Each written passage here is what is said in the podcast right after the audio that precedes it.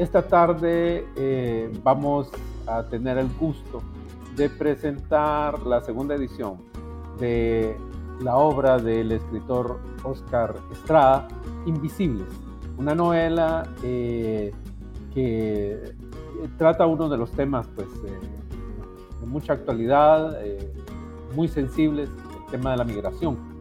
Y para ello, eh, esta tarde hemos cambiado de roles, en lugar de que sea Oscar el presentador del programa, lo tenemos aquí como el entrevistado de primera en esta tarde. Oscar, bienvenido, ¿qué tal? ¿Cómo has estado? ¿Cómo anda el clima ahí por Springfield, Massachusetts?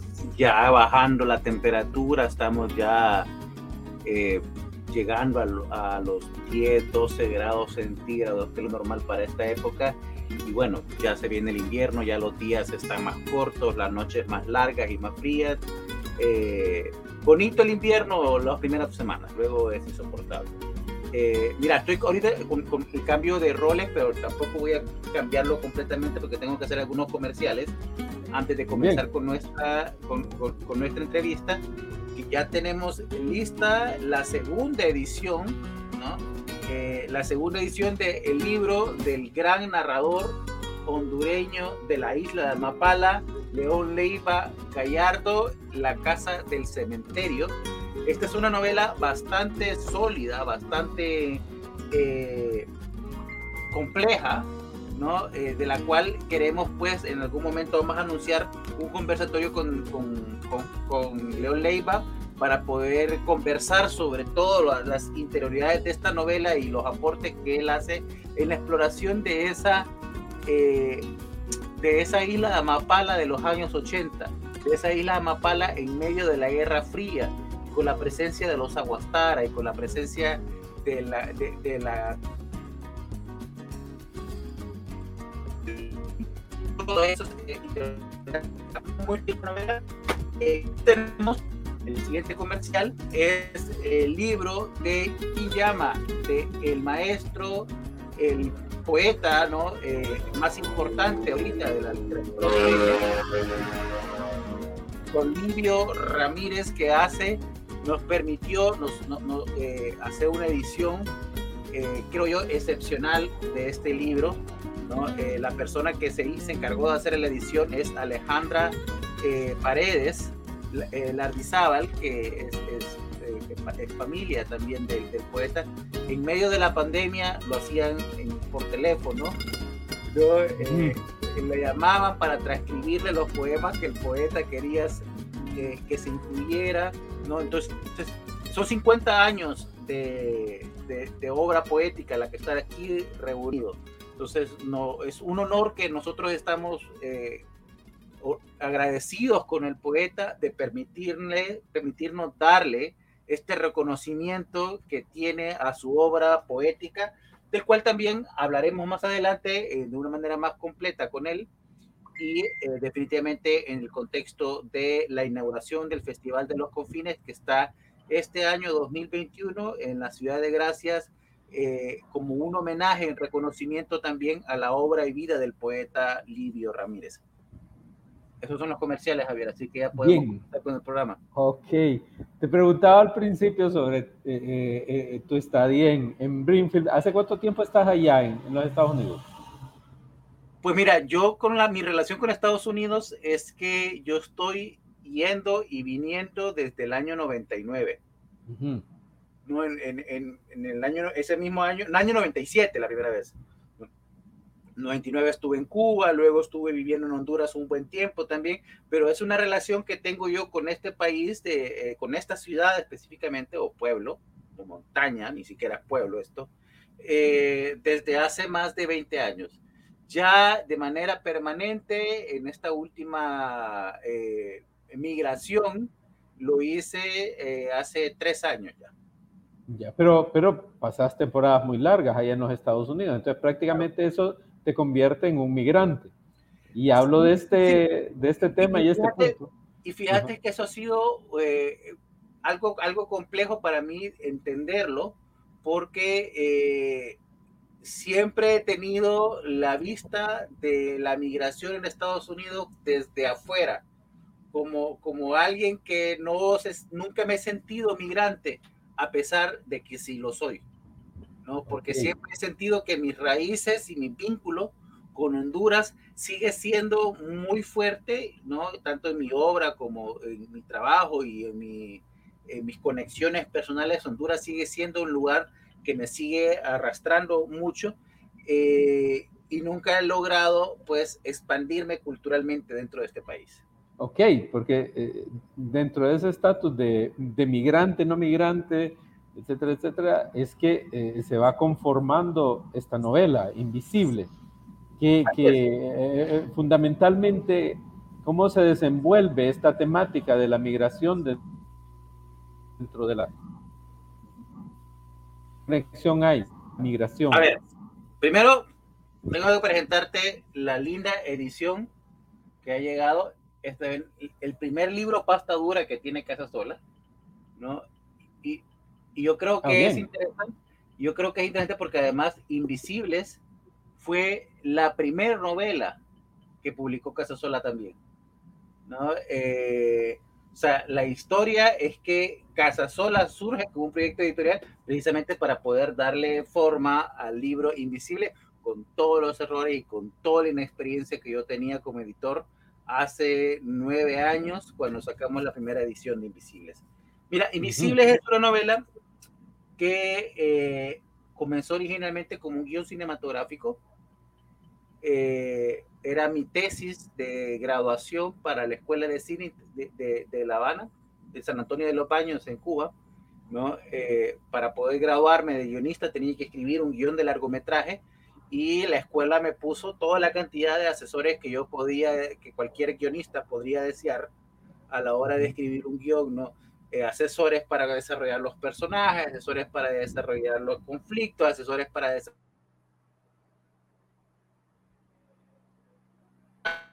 y entender personas.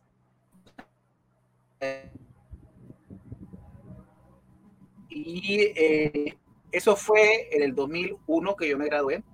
¿no? Seguí regresando a la escuela el 2003, todavía para un taller con García Márquez, pero ya era más explorando otro, otros temas de, de, la construcción de ficción, ¿no? Pero es cuando estoy viviendo en New Orleans que eh, en aquel momento, vos, vos debes de recordar muy bien como cineasta, ¿no? La posibilidad de regresar a Honduras a hacer cine en el 2001 eran muy limitadas. Sí, mucho más limitadas de vivir de ello, ¿no? Y mucho más limitados de vivir de ello, ¿no? En aquel momento habían dos películas largometrajes que se habían hecho, ¿no? Alma de la Medianoche y Anita la Cazadora de Insectos que se filmaron en el 2000. Así es. Eso es lo que estaba en taquilla de cine hondureño. Eso era lo que había en del cine hondureño. Y no, hay Tierra sin Dueño todavía estaba en, en, conflicto de edición. Y de... edición, y eso llevó hasta que Katia Lara lo, lo, retrata muy bien en su documental, toda la saga que tuvo No hay Tierra sin Dueño, pero las únicas películas que habían eran esas dos. Así es. Eh, y yo tenía millón, ¿no? Bajo el brazo, como, como se dice coloquialmente, sin saber exactamente qué hacer con él ahora. O sea, ¿qué hago yo con un guion de largometraje? Y siempre me ha gustado leer y me ha gustado la ficción y todo. Entonces dije, bueno, voy a hacerlo novela.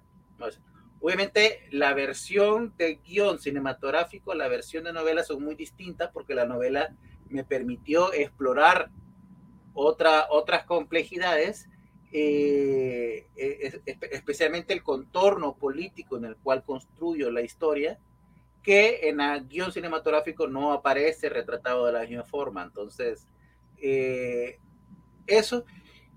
Hice entonces la novela precisamente porque no tenía esperanzas de poder hacerlo película. Ok. ¿Y el tema en sí? La migración.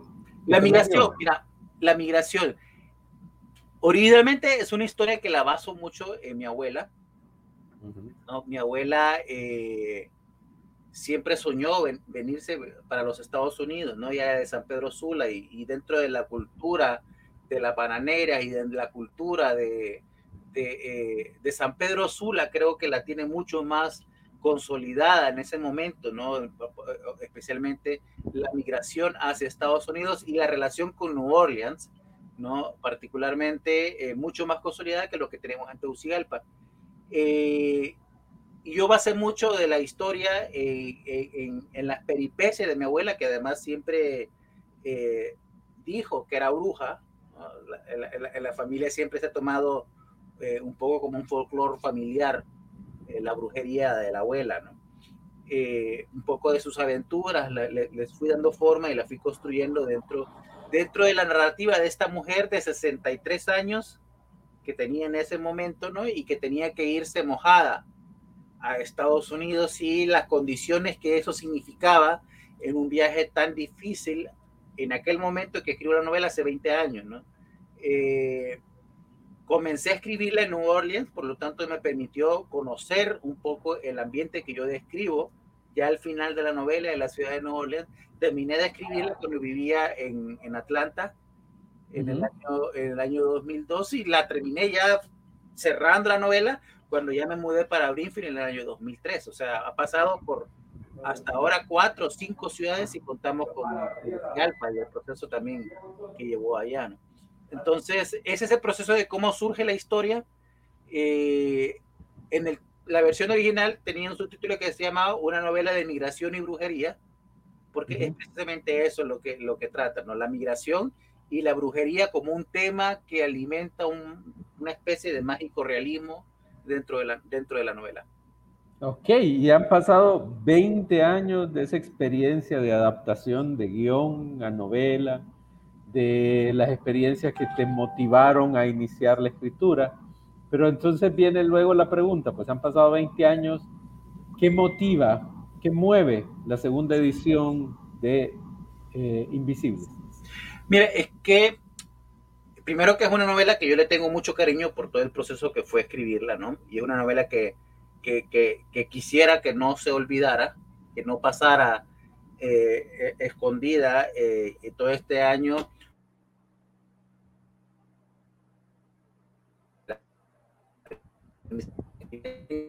también creo que el honor que la novela merece, ¿no? Las novelas son un poco, y vos lo conoces como escritor también, son así como uno tiene relaciones afectivas con esos proyectos, ¿no? Eh, casi como hijo, ¿no? Entonces, eh, yo quería darle una edición que le hiciera honor a esta novela. Segundo, que yo creo que, eh, modestia aparte, creo que es una novela interesante, distinto de todo lo que yo he escrito, ¿no? Eh, un poco por las condiciones en, la, en, en, las cuales surge y cómo después he ido desarrollando mis inquietudes literarias por otro lado, ¿no? Pero que es una novela que eh, retrata la historia, ¿no?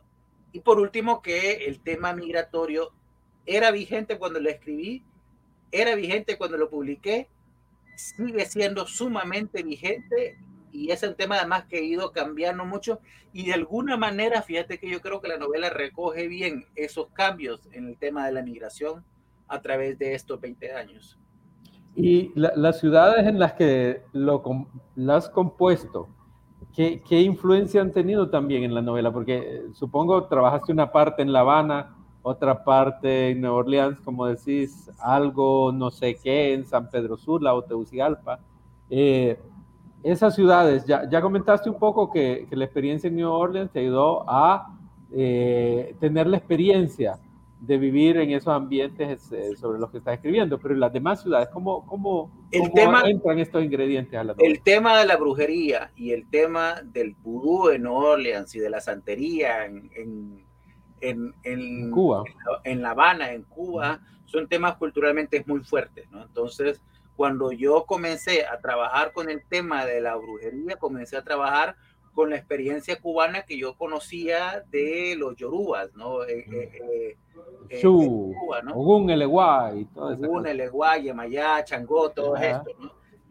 pero cuando yo termino de trabajar la novela, yo estoy más estudiando y conociendo la experiencia que hay en Orleans con el vudú. Entonces, que son como visiones muy distintas ¿no? Yo no pretendo hacer que la novela sea un estudio del tema de la brujería, ¿no? Yo creo que eh, eh, las amigas brujas que tengo no, no les gusta la novela porque sienten que hace un poco una caricatura de todo eso, pero al final, bueno, tampoco, tampoco es un estudio antropológico de la brujería, ¿no? Eh, pero este, yo, yo uso la brujería en la novela como un recurso simbólico para hablar de, primero de la persecución política, ¿no? Porque para contarte la historia, la historia transcurre, Elena tiene que migrar a Estados Unidos para buscar a su nieta, porque la hija fue deportada, ¿no? Eh, y en el intento de regresar a Estados Unidos para recuperar a, su hija, ¿no? Eh, la hija de Elena, la, abuela, para recuperar a la nieta de Elena, eh, muere en el cruce. Entonces, la niña está sola en Estados Unidos y Elena, la abuela, se da cuenta que es la única persona que puede ir a buscarla, que debe ir a buscarla, que no puede, eh, la otra hija no puede irse porque tiene sus propias niñas, nadie la va a ayudar porque el, país está en una crisis constante y tiene que irse. Busca la ayuda de esta su amiga, Tomasa, eh, que es una bruja. El, el mundo de Tomasa es un mundo distinto, aunque en el mismo universo de, de, Elena es un mundo distinto porque es un mundo casi como un submundo, donde la brujería, donde la inmortalidad, donde, donde la magia tienen otra presencia, pero en el mundo de, de Elena es un mundo realista. ¿no? Sin embargo, los dos mundos logran convivir en ciertos momentos y todas ellas, eh, estos dos están inmersos en una dictadura eh, que es una dictadura eh, eterna ¿no? que es una dictadura que nadie recuerda cuánto ha durado, que, que, parece que ha durado por, desde la independencia. ¿no? Y este gobierno que el gobierno se ha dado cuenta que están en bancarrota, ¿no? por un desfalco de corrupción que, que, hicieron. En ese momento no existía el Seguro Social, pero imaginémonos que es un desfalco como el Seguro Social. Las arcas completamente y para es que la, brujería, que las brujas desaparecieron todo el dinero para dañar al país. Entonces deciden eh, eh, lanzar una cacería de brujas a nivel nacional. Entonces eso está ocurriendo a nivel político, mientras eh, Tomasa decide que para ayudar a su amiga la única forma es lograr encontrar la fórmula para hacerla invisible porque la única forma que va a poder hacer esta travesía, la vieja, y cruzar la frontera es siendo invisible. Entonces tenemos estos tres universos que están siendo contados, ¿no? Eh, mientras estás contando la migración en las condiciones más realistas que puedes imaginarte, eh, donde viajan los migrantes, pues, en, en, cajas de cartón, ¿no? y y sufren en el desierto y mueren en el desierto y son atacados por los, por, los tejanos y el narcotráfico y todos estos elementos que están eh, incorporados dentro de la novela. Y, y, luego viene otra cosa más interesante aquí, el rol femenino, porque desde que me estás hablando, me estás hablando de, de, de, muchas mujeres como personajes principales, la abuela, la hija, la otra hija y luego la niña perdida.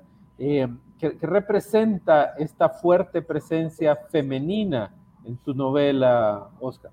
Pues fíjate que yo creo un poco que es un reconocimiento a mi familia, ¿no? Mi familia es una familia eh, matriarcal completamente. La presencia de los hombres, a lo menos en, la generación de, eh, anteriores a la mía, siempre fue como más difusa, ¿no? Eh, porque además es una familia donde habían cinco mujeres, mis cinco tías, y un varón, ¿no? el, único tío que acaba de morir hace poco, que me paz descanse, ¿no? Pero eh, luego tenía mi abuela con toda su, su, su, su visión de la brujería y las mujeres que, que la rodeaban siempre. También además una familia de costureras, que ese es otro elemento que tiene la novela, que Elena eh, y, y, y, su madre eran costureras, ¿no?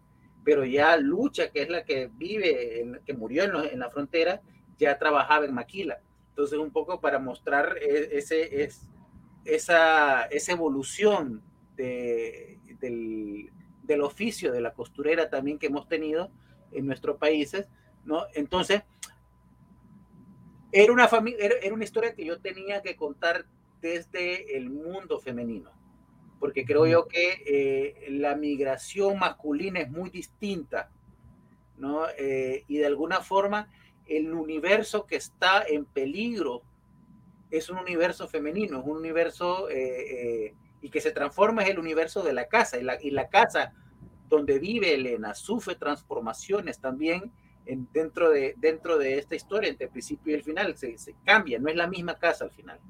Ya, y hablando de transformaciones, eso me lleva a lo de transformar lo material en inmaterial, la invisibilidad. ¿Qué, qué conexión hay entre la invisibilidad y ese estatus eh, migratorio o, o esta, este estatus de seres humanos que, que, lo dejan todo, arriesgan todo para buscar eh, el futuro en un país que no es el de ellos. Bueno, puedo, puedo ser spoiler aquí, ¿verdad? Es una novela que es segunda edición. ya, segunda edición. Ajá. Ya, no, no, ya, ya, ya las 10 personas que la leyeron ya la leyeron. Eh, mira, es que el elemento de, de la invisibilidad acá, eh, la, historia, la historia original es que mi abuela intentó, y esto es cierto, mi abuela quería hacerse invisible, ¿no? Y me contaba cuando yo era niño, contaba toda la historia de cómo ella intentaba eh, y cómo ella sabía que era posible hacerse invisible. Y de ahí surge la idea de poder utilizar ese, ese, ese componente dentro de, dentro de la novela, ¿no? Entonces, eh, el personaje Tomasa finalmente logra encontrar la fórmula para hacerle invisible ya al final de la novela, Elena está presa en la cárcel ya para, esperando para ser deportada, eh, porque fracasó en su intento, ¿no? El desierto es un monstruo enorme, no pudo derrotarlo, ¿no? Eh, y, toda la, y, todo el fracaso que lleva para ella, no saber que no va a poder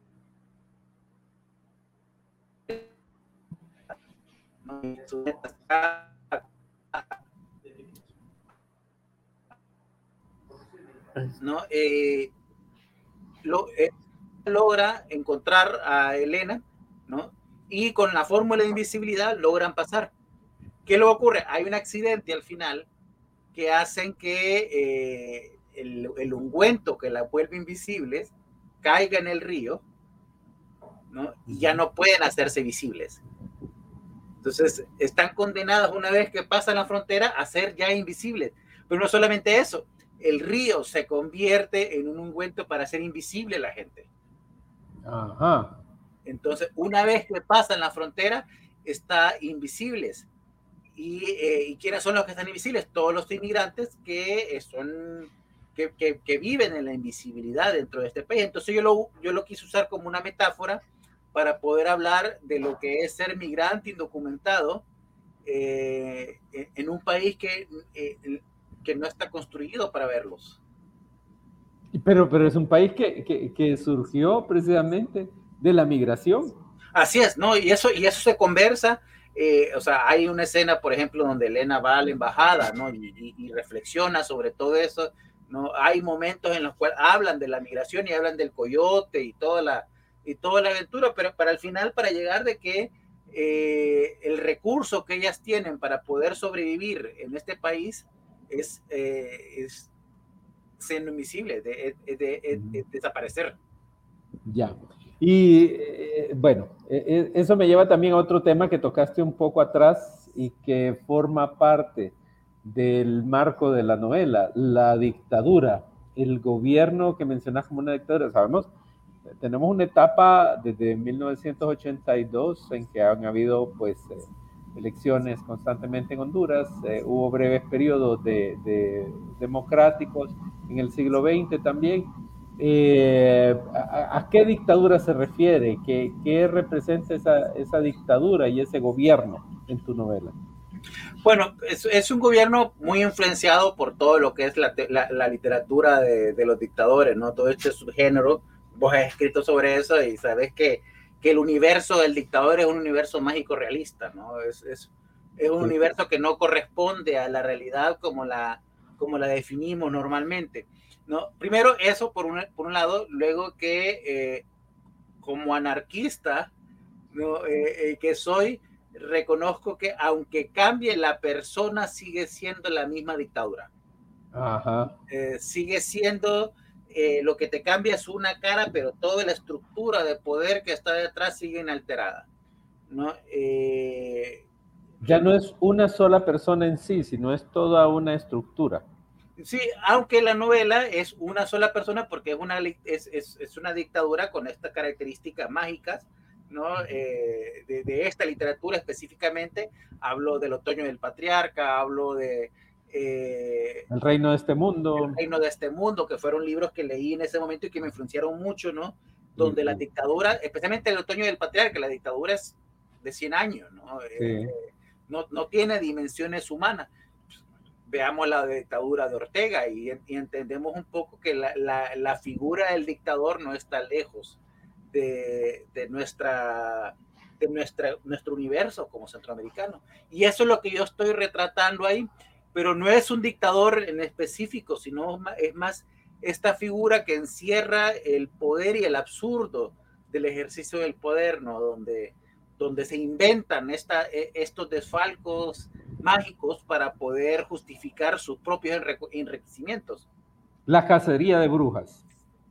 Eh, ¿Existe cierta forma de cacería de brujas actualmente que podrías eh, enlazar con tus, con tus conceptos de la novela?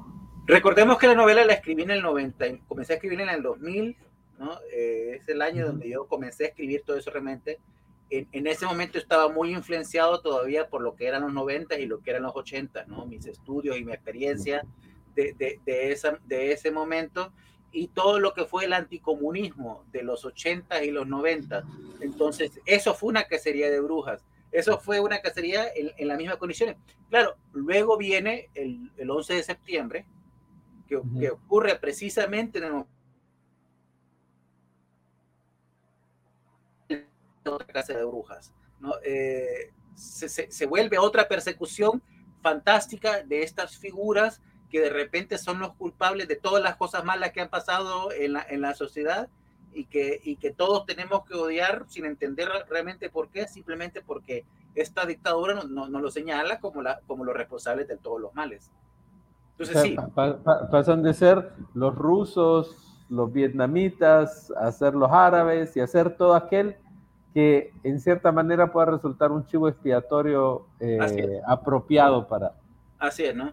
Así es, y, y, y en el caso de, de, de, de la bruja de mi novela, pues es tan absurdo la persecución, ¿no? Y de hecho hay una parte en la novela donde, donde yo escribo el decreto en, en el cual eh, se, se justifica la persecución, ¿no?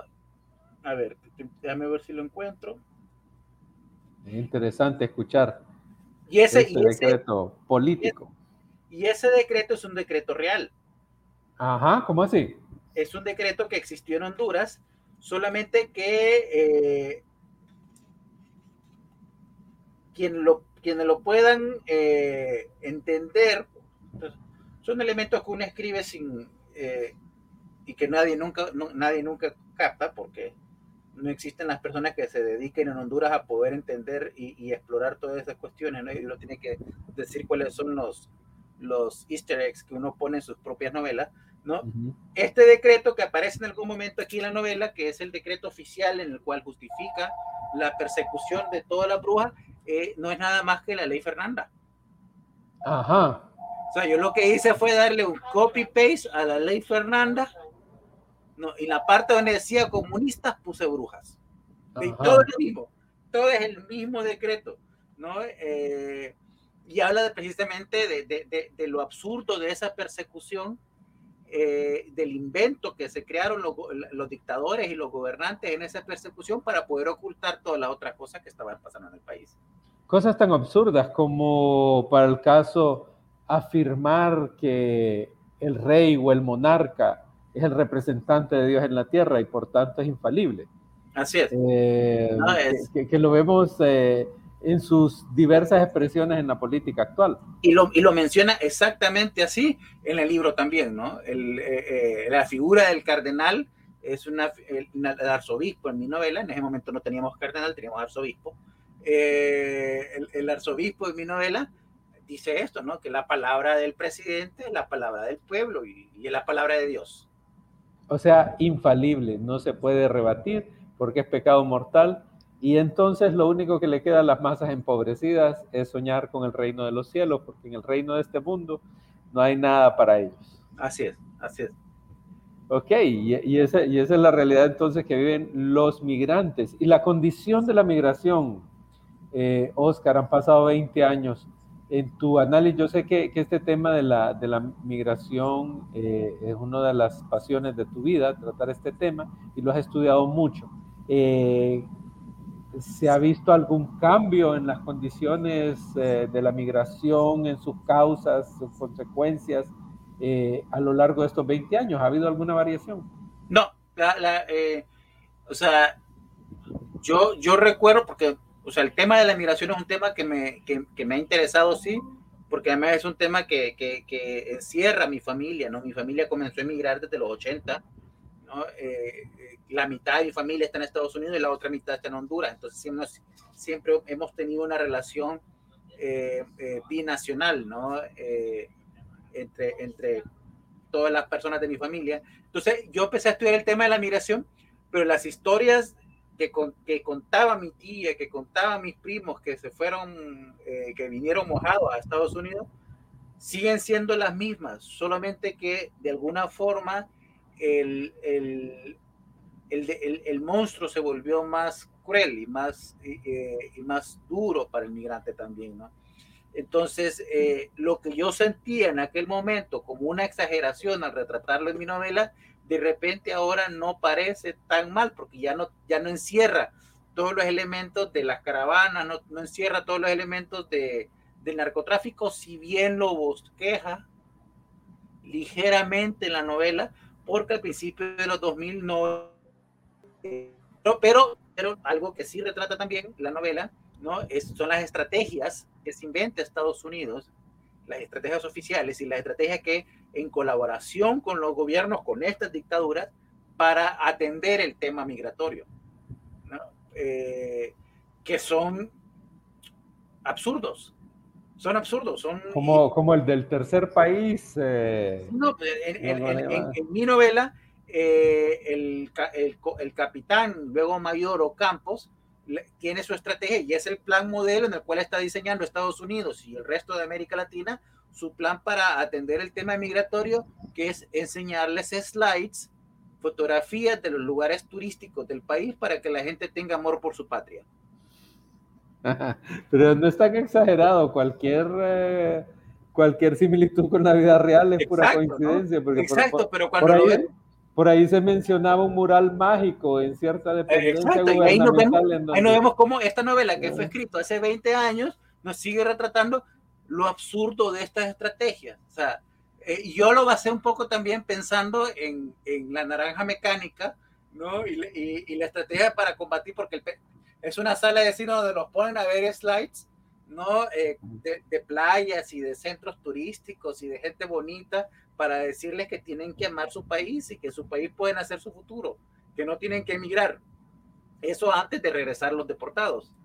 Eh, sí, o sea, o sea, bueno, lo estamos viendo, lo estamos viendo que, que, que, se da en la realidad, pero, pero volvemos de nuevo en esta espiral al mismo punto, a una estructura en realidad maligna, una estructura de, de explotación, de creación de mentiras y fantasías que, que, que arrincona a la gente.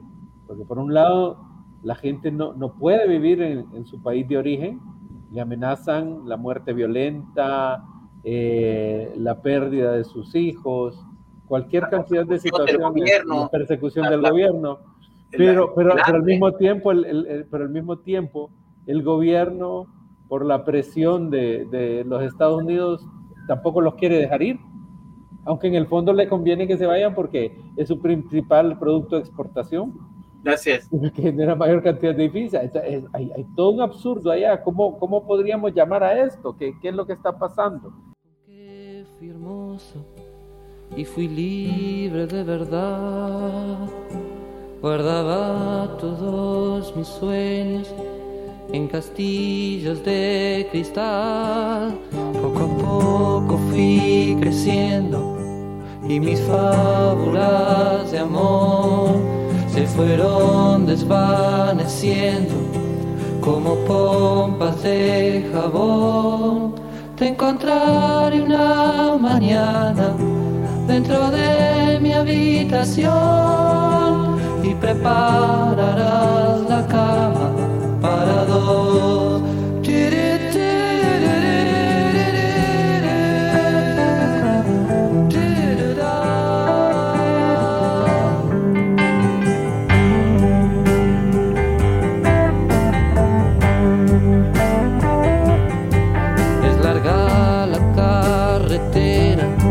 Cuando uno mira atrás, vas cruzando darte cuenta quizás. Tómate del pasamanos, porque antes de llegar se aferraron mil ancianos, pero se fueron igual. Te encontraré una mañana dentro de mi habitación y prepararás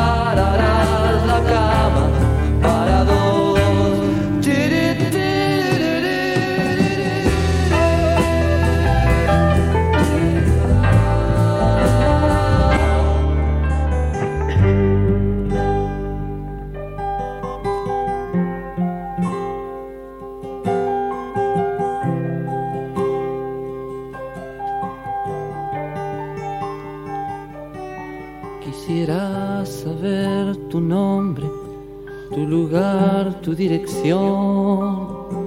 Y si te han puesto teléfono, también tu numeración. Te suplico que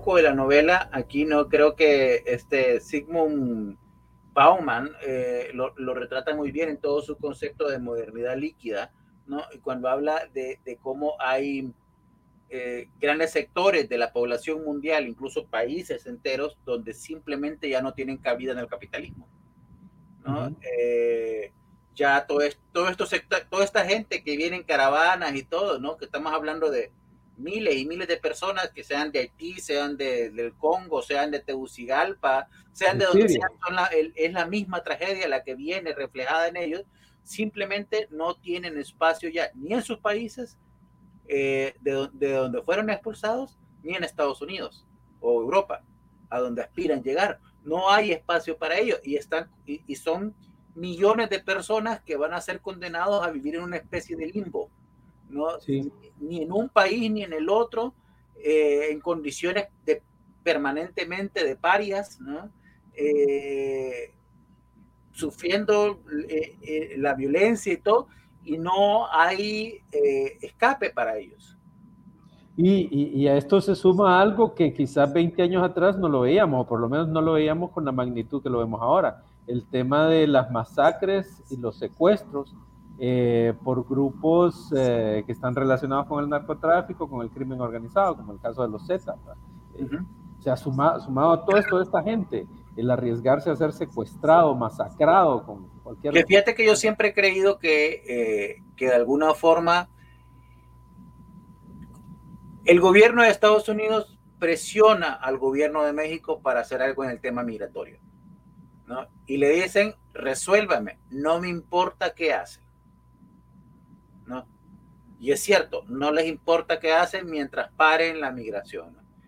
Eh, el, crimen organizado, narcotráfico, pandillas, siempre han sido un recurso de los gobiernos también cuando, cuando necesitaba utilizarlo. Lo fueron en la Roma antigua, ¿no?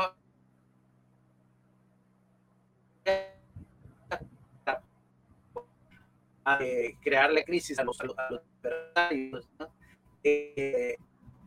de alguna forma yo siempre he creído que el, el, la persecución de los narcotraficantes y de las pandillas a los migrantes, aparte de un asunto canibalístico que tienen estos grupos también, ¿no? de, de extraerle lo, lo, mínimos recursos que puedan tener, también es, es, es, alentado, incentivado, protegido a través de la impunidad por parte de los gobiernos de México, Guatemala, Honduras y Estados Unidos.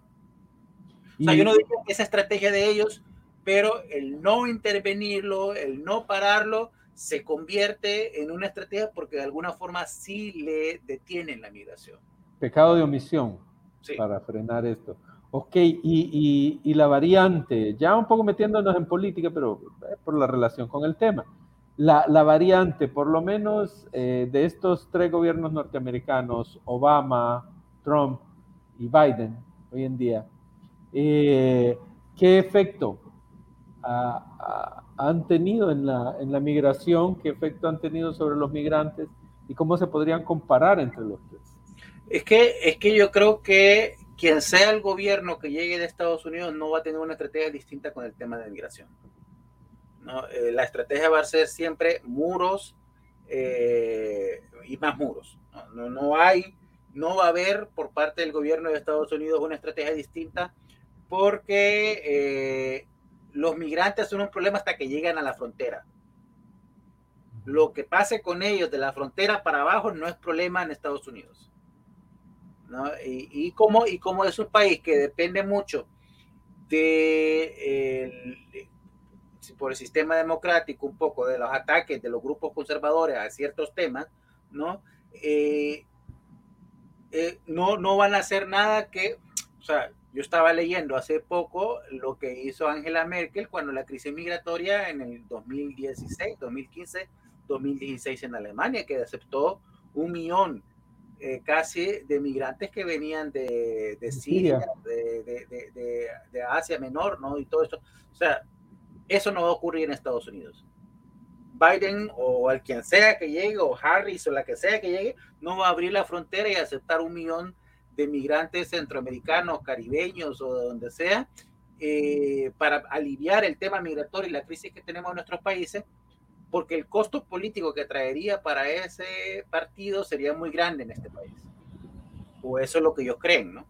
No, no sabemos realmente si sería así, pero eso es lo, esos son los cálculos que ellos tienen. Entonces, todas sus atenciones van a ir siempre a repeler y controlar desde la frontera, lo cual hace que las condiciones de migración para las personas que estén aventurándose en esta cosa, en, este, eh, eh, en, esta odisea, sean cada vez más duras, ¿no? Y, y, es un poco la estrategia que buscan para impedir la migración, ¿no? Eh, o sea, si vos miras las estrategias que se marcan ahora en los medios de comunicación en Honduras, es señalar las horribles condiciones de la migración, Así es, sí, así van las campañas.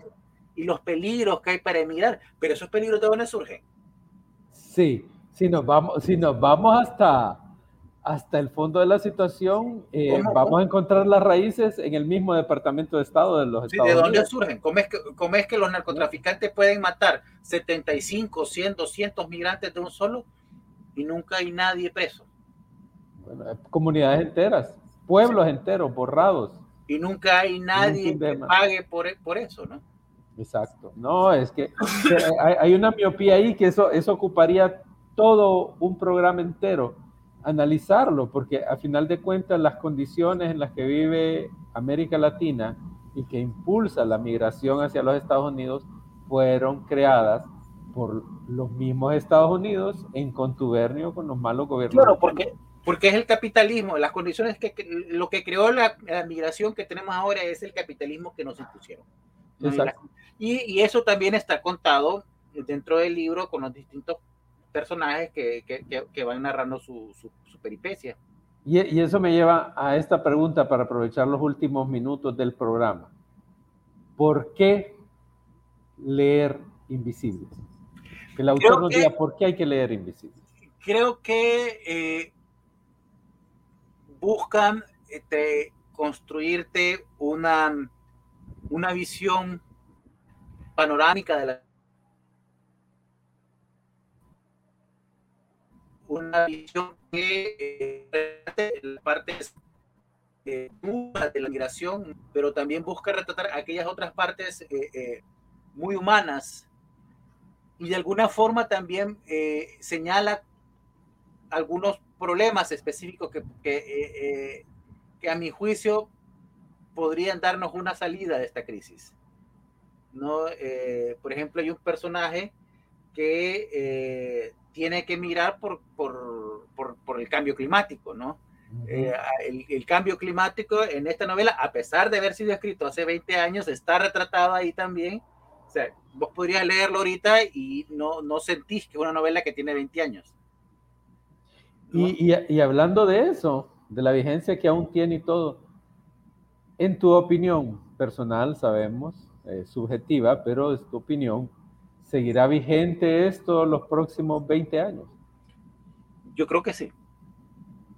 Ajá. Yo, yo creo que sí. Yo creo que eh, yo no veo la capacidad ni el interés para encontrar una salida a este tema.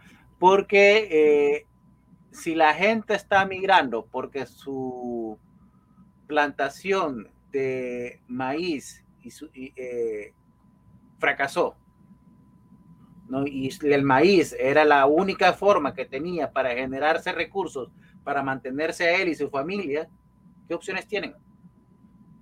Migrar. Ah. Y además que es un tema que, que- que la migración ha sido una característica de los humanos desde la antigüedad. Por eso nos hemos esparcido por todo Por el eso, mundo. y por eso el éxito que hemos tenido como especie también, porque Para cuando nos fracasaba un ambiente, agarrábamos nuestros cachivaches y nos íbamos a donde nos daba mejores condiciones para poder vivir, ¿no?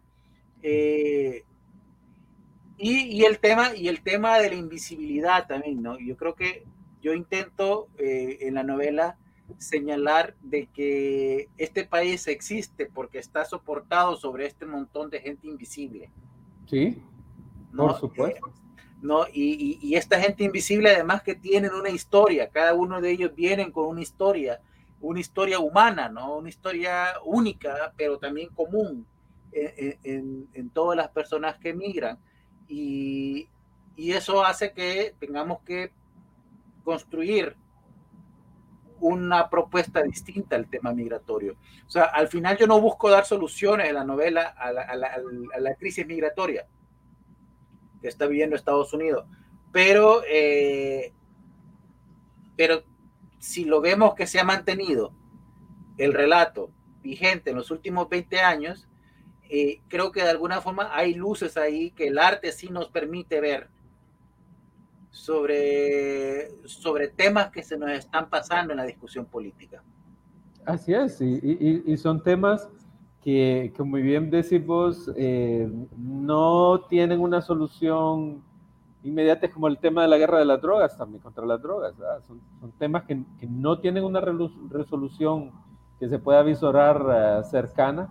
Y quien venga, porque- quien venga y nos diga que tiene la solución como la varita Oh, mágica, no, nos está mintiendo. El está, flautista de Hamelin es ese. nos está mintiendo. Ojo con esa persona. Sí, los mesías eh, hay que tenerles cuidado. Así es. Los, los héroes mesiánicos. Ojo con los bukeles y con toda esta gente que tiene la va- varita mágica para resolvernos todos los problemas. Pero, pero fíjate que eh, eh, ese es otro tema bien interesante para tratar más adelante. Es, es, l- es el mismo problema al que se enfrentó Francisco Morazán, Simón Bolívar, eh, y nos seguimos enfrentando ahora una, una base popular, una, una masa de gente eh, sin ilustración, sin entendimiento, eh, muy pasional, que termina defendiendo a aquellos que son los que, los que le causan daño. Entonces, que toda esta misma masa que luego migra, que luego es, es algo de no terminar, es algo que pareciera una rueda sin fin.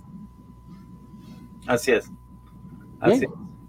Bueno, eh, en los últimos minutos ya, la recta final del programa, Oscar, ¿algún mensaje para tus lectores? Yo, sabemos que ya has ido construyendo un grupo de, de seguidores lectores que eh, van eh, viendo tu obra. Algo que querrás transmitirles sobre Invisibles para motivarlos a conocer esta novela y conocer más de tu obra, por supuesto. Yo, yo, yo los, yo, los invito a que la lean, los invito a que, a que la conversemos, ¿no? Porque al final eh, uno escribe también las obras para poder conversarlas con los lectores también, ¿no? Y, eh, y bueno, que, que lo que lo que describí anteriormente, que es una novela que sigue vigente, eh, más allá del cariño que le tengo a la novela por el proceso en que fue hecha, ¿no? Eh, eh, sigue retratando el problema con la misma crudeza que, que, que de hace 20 años, ¿no? Y que es importante entrar en esta discusión como, como lectores, como autores, precisamente para poder juntos encontrar una solución a los problemas. Bueno, pues la invitación está para que todos estén pendientes del el próximo lanzamiento de la novela Invisibles del autor Oscar Estrada, del que ya conocemos otras eh, grandes eh, eh, obras literarias, pues que él ha presentado El pescador de sirenas, Tierra de narcos, El dios de Víctor, que por cierto estoy leyendo ahorita El dios de Víctor y me gusta mucho, me lleva Ah, bastante un tema que me, que me encanta, sí.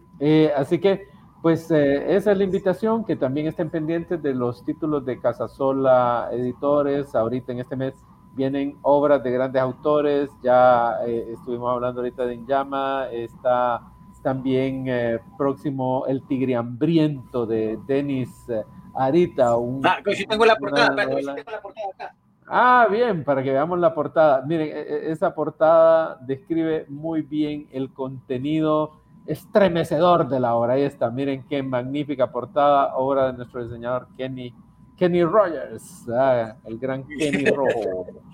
Eh, Entonces- magnífica portada y tenemos también otro autor que es de esos autores que lo estremecen a uno, maestros del suspenso y el horror, el señor Carlton Harold Brull, que eh, tiene su obra también eh, pronta, o sea, rituales, rituales se llama. el rituales. libro. En, en Casasola Editores hay, hay bastante, hay, hay- hay muchos eh, proyectos. Vamos a estar presentes ahorita en el Festival de los Confines. Esperamos conocerlos ahí, estrechar su mano en el Festival de los Confines en Gracias Lempira de esta semana que viene a la siguiente. Miren cómo pasa volando el tiempo. Ahí vamos a ¿Y estar. qué ese más, qué más hay para, para octubre? Y, y vamos a estar en octubre también en la Feria del Libro en San Pedro Sula, en donde también vamos a estar presentes para estrechar su mano, para conversar un rato y con todos los libros de Casasola Editores a su disposición. Libros de Casasola Editores los encuentran en Tegucigalpa, en librerías eh, OIM, en eh, Casasol, en eh, librería Guaymuras y en Metromedia, que por cierto, ahorita esta semana vamos a reabastecer Metromedia, nos ha hecho un pedido bien interesante de libros, ahí los pueden encontrar los libros de Casa Sol Editores, y en San Pedro Sula, en Metronova, en OIM Librería, en Librería Lícer, y en Guacamayas tenemos ahí Tierra de Narcos también. Y para los que están fuera del país, eh, el libro está en Amazon, pero está en todas las plataformas donde usted compra libros en internet. Está, ahí están todos los libros de Casasola. Si no pueden encontrar los enlaces, pueden buscarnos en nuestra página web, casasolaeditores.com. ¿no? Ahí están los enlaces directamente para los libros. Que nos sigan en nuestras redes, eh, Casasola Editores, en Twitter, en Facebook, en Instagram y en el caso personal también en mis redes de Oscar L. Estrada, que ahora tengo TikTok, como pudiste ver al principio también. Exacto, va a tiktokear Oscar Estrada. Sí, sí. Y eh, un- una cosita más, miren, motivarlos. Eh, yo sé que no hay nada comparado con el aroma de un libro nuevo, la sensación cuando uno lo abre en sus manos, pero también eh, me he vuelto un asiduo lector de los libros electrónicos y encuentro eh, otras formas de placer leyéndolos también. Así que les invito a, navegar estas nuevas rutas, a, innovar un poco y pueden descargar nuestros libros. Eh, hoy en día hay muchas facilidades para leerlos en forma electrónica, solo es que en su dispositivo usted instale la aplicación de Kindle y lo puede leer en su tablet, en su celular, en su computadora, con toda eh, la facilidad del mundo. Así que libros de Casasola Editores están ahí disponibles para usted, para que los disfrute y para que tenga momentos de reflexión al mismo tiempo que de goce estético. Bueno, para todos amigos, gracias por estar con nosotros. Los esperamos la próxima semana a esta misma hora, a las 6 de la tarde, hora de Centroamérica, 8 de la noche, hora de la costa este de los Estados Unidos. Eh, gracias por estar con nosotros y hasta la próxima semana.